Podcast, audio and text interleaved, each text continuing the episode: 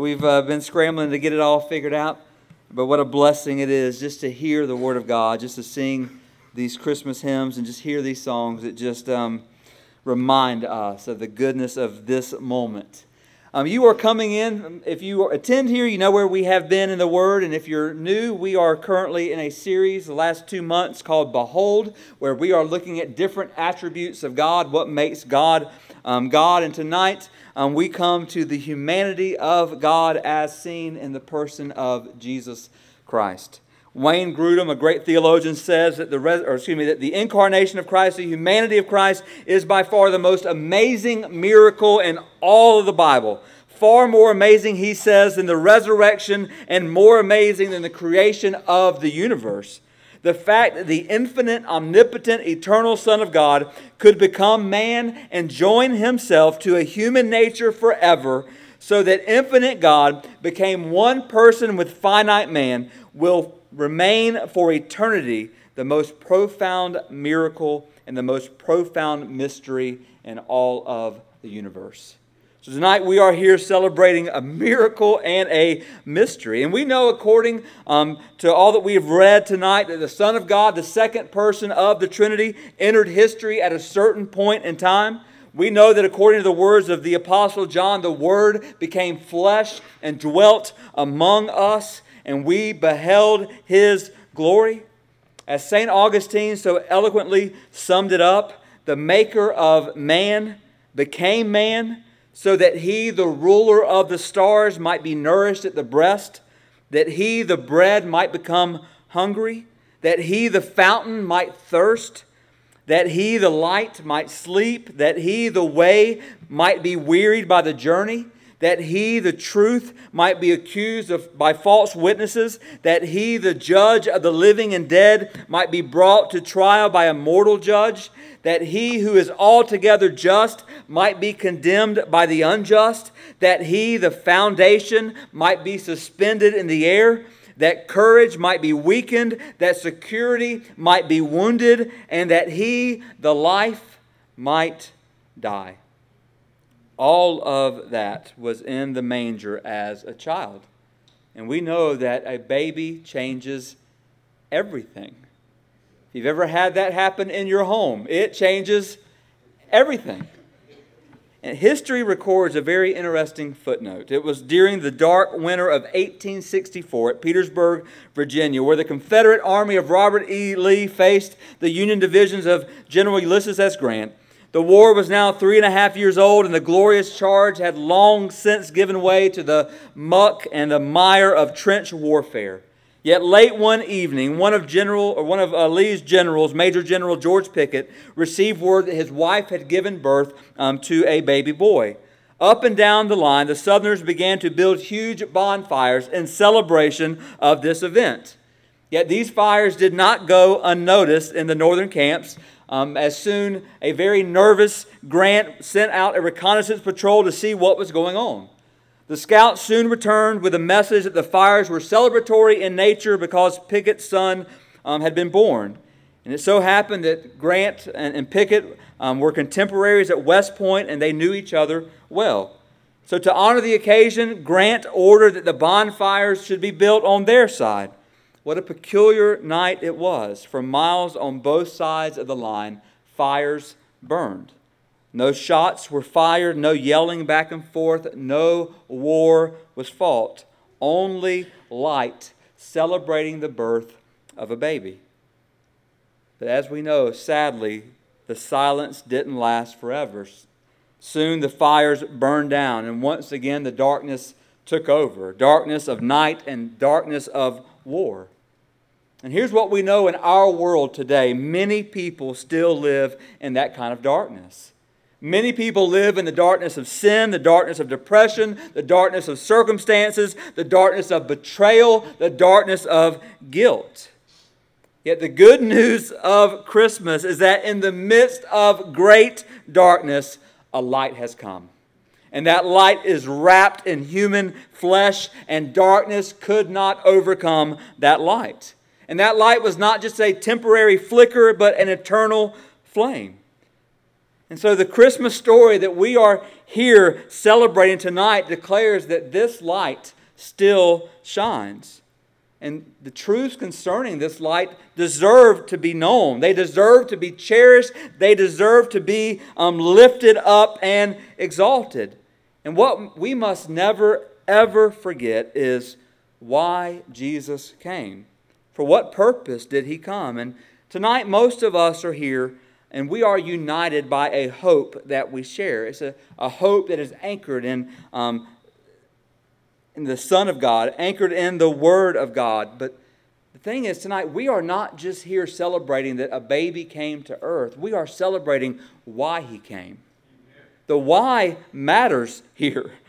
So we're, we're going to tonight unpack this, this picture just, just real quick. I'm going to remind you, not only are we going to talk about the humanity of Christ, we're going to talk about why he took on humanity, why he came to earth. And the why is absolutely glorious. So I'm going to give you five things just real quick, and I promise you I'm going to fly through these. So, five reasons that Christ came and took on flesh for us. The first is this Jesus came, he became human to show the wealth of God's love toward us.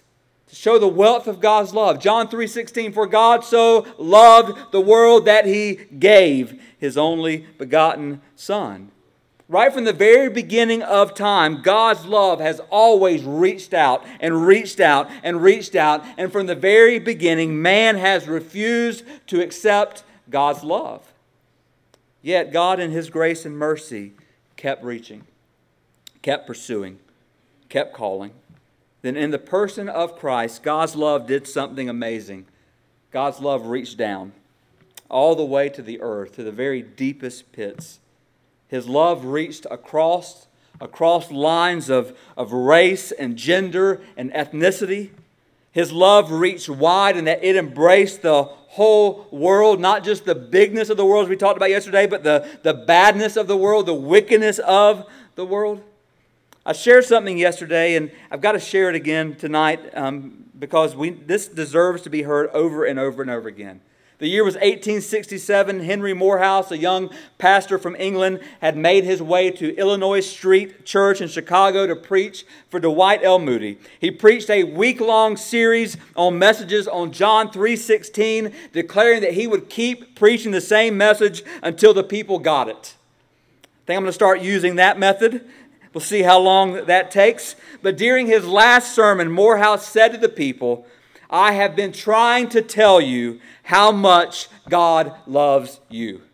Suppose I could borrow Jacob's ladder. Suppose I could ascend that shining stairway until my feet stood on streets of gold. Suppose I could find Gabriel and ask him, How much does God love the world? I know what Gabriel would say. He would say, Henry Moorhouse, God so loved the world that he gave his only begotten Son, that whosoever believes in him should not perish, but have everlasting or eternal life.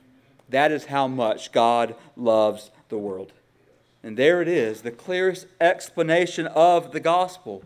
God looked down from heaven. God is a father. He's always been a father. He saw us as children suffering in our sin, and He would not let us perish. Are you thankful for that? That God would not let us perish. So His Son wrapped Himself in flesh, came to earth in search of us and we killed him. But we didn't realize that he was paying the penalty for our sin so that if we believe, we might have life everlasting. Think of it like this God loves, God gave, we believe, we live. God loves, God gave, we believe, we live.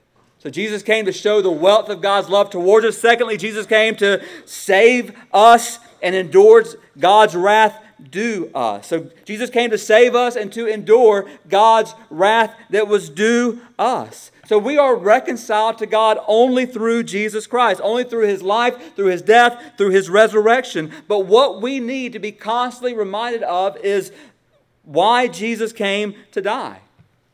And, and what was it about his death that makes it possible for us, everyone in this room, to be forgiven of our sins? So think about it. What was it about the death of Christ that makes it possible for everyone in this room and everyone in this world and everyone throughout history to be saved from their sins because of it?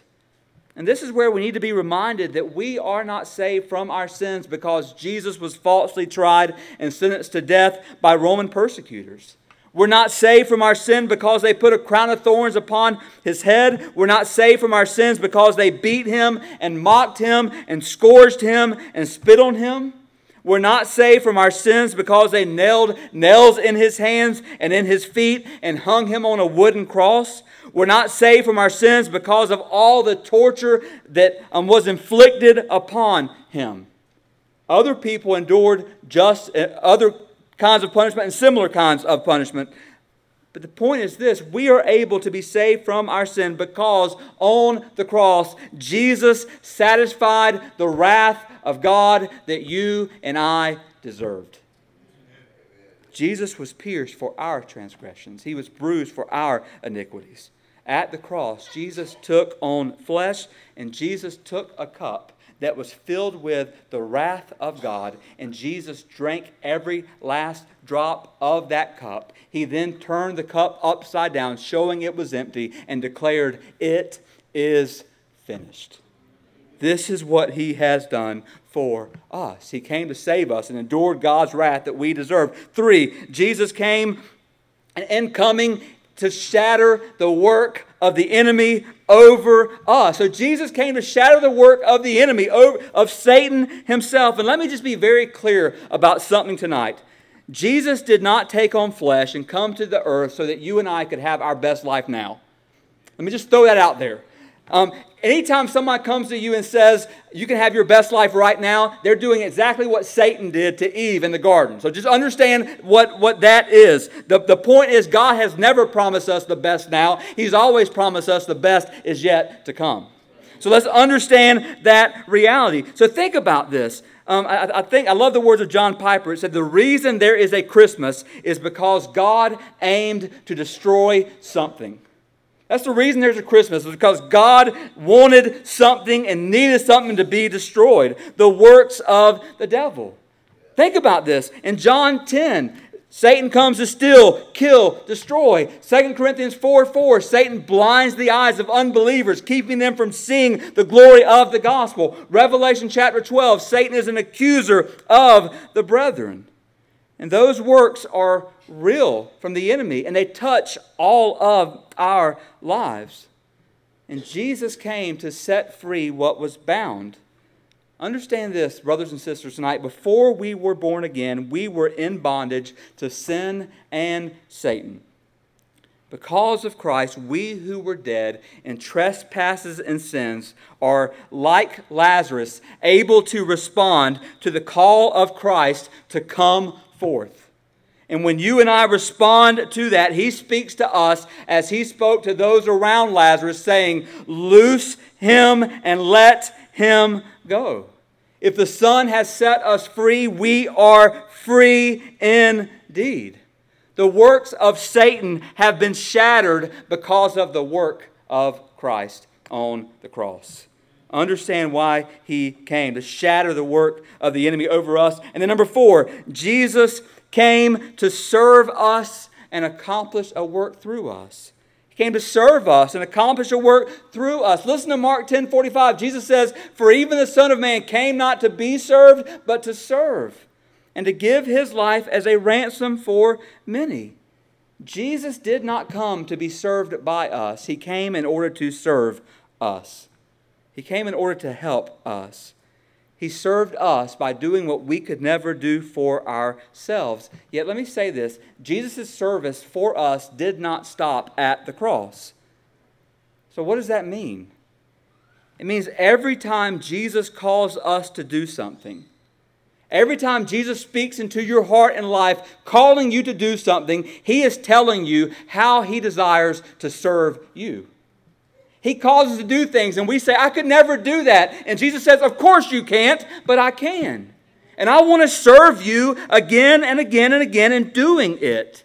When Jesus leads us into difficult places, or when Jesus calls us to do difficult things, He will always enable us through His service to do whatever He calls us to do.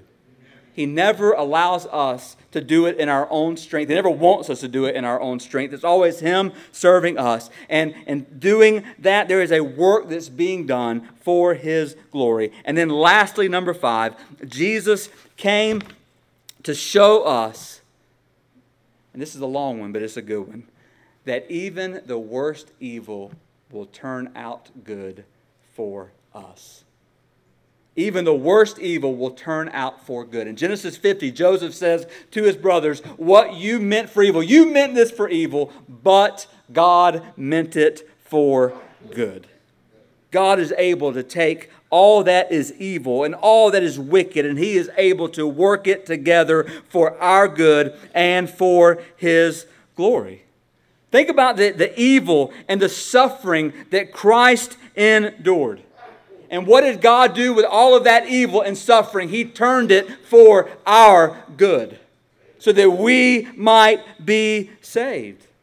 The lashes on his back, the thorns on his head, the spit on his cheek, the bruises that he endured on his body, the nails in his hands and feet, the spear that went in his side, the, the scorn of the rulers and the people, the betrayal and the desertion of his disciples were all the results of sin, and none of them were good on their own. They were all very bad. But God turned every difficulty that Jesus faced for your good and for my good. And these are just a few of the reasons why Jesus came for us. Every single one of these verses declares good news for us.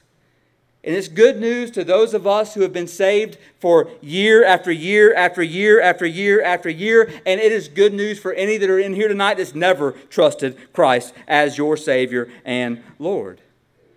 So think about that. It's good news for all of us. So, in order to bring about all of this for us, God's Son had to become human so that he could suffer and die in your place and mine. And that, brothers and sisters, is the true meaning of Christmas. And it centers on the necessity of Jesus becoming one of us. In fact, Hebrews 2:17 puts it this way. Therefore, he had to be made like his brothers in every respect so that he might become a merciful and faithful high priest in the service of God to make propitiation for the sins of the people. So, therefore, to sum it up tonight, in Christ, the one who is God in the flesh, we have a love that cannot be imagined. We have a joy that cannot be diminished. We have a peace that we can't even understand. We have a hope that will never, ever disappoint us. We have a life that can never die, a righteousness his righteousness that can never be tarnished. We have a rest in Him that can never be disturbed. We have a glory that can never be clouded, a purity that can never be defiled, a beauty that can never itself be marred, resources that can never be exalted, a life that can never, or light, excuse me, that can never be darkened. And in Christ, we have a work that can never be undone for what he did for us can never, ever be undone. Praise him. Glory to God in the highest for what he has done for us, his people. I'm going to go ahead and ask you to stand. And in just a second, the musicians are going to come back up, and we are going to close tonight out by doing a few things. We're going to sing uh, another Christmas carol and a beautiful Christmas carol, while at the same time, we're going to participate in communion and um, getting lights up here as well. So, um, one of the things we always say, just, just a very clear reminder, that what we're about to do in communion is not for everyone. So it is not for everyone. If, if you are here and you have never trusted Christ um, as your Savior and Lord, we would ask you to only participate by viewing us, by observing us. Do not um, participate in this. Um, if, if you are parents here tonight and your kids have not um, trusted Christ, we would encourage you, as hard as that might be, um, just to not let them participate. This is something that um, is is so glorious because of what it means for those who have understood God's grace and mercy in Christ. In fact, we read a couple weeks ago the angels even look and want to know about grace that has been lavishly poured upon us. And we are here celebrating that tonight and rejoicing in that. So I'm going to go ahead and ask Brother Curtis, um, Dean, if you can help me out tonight, right over here, please, and then Brother Frank.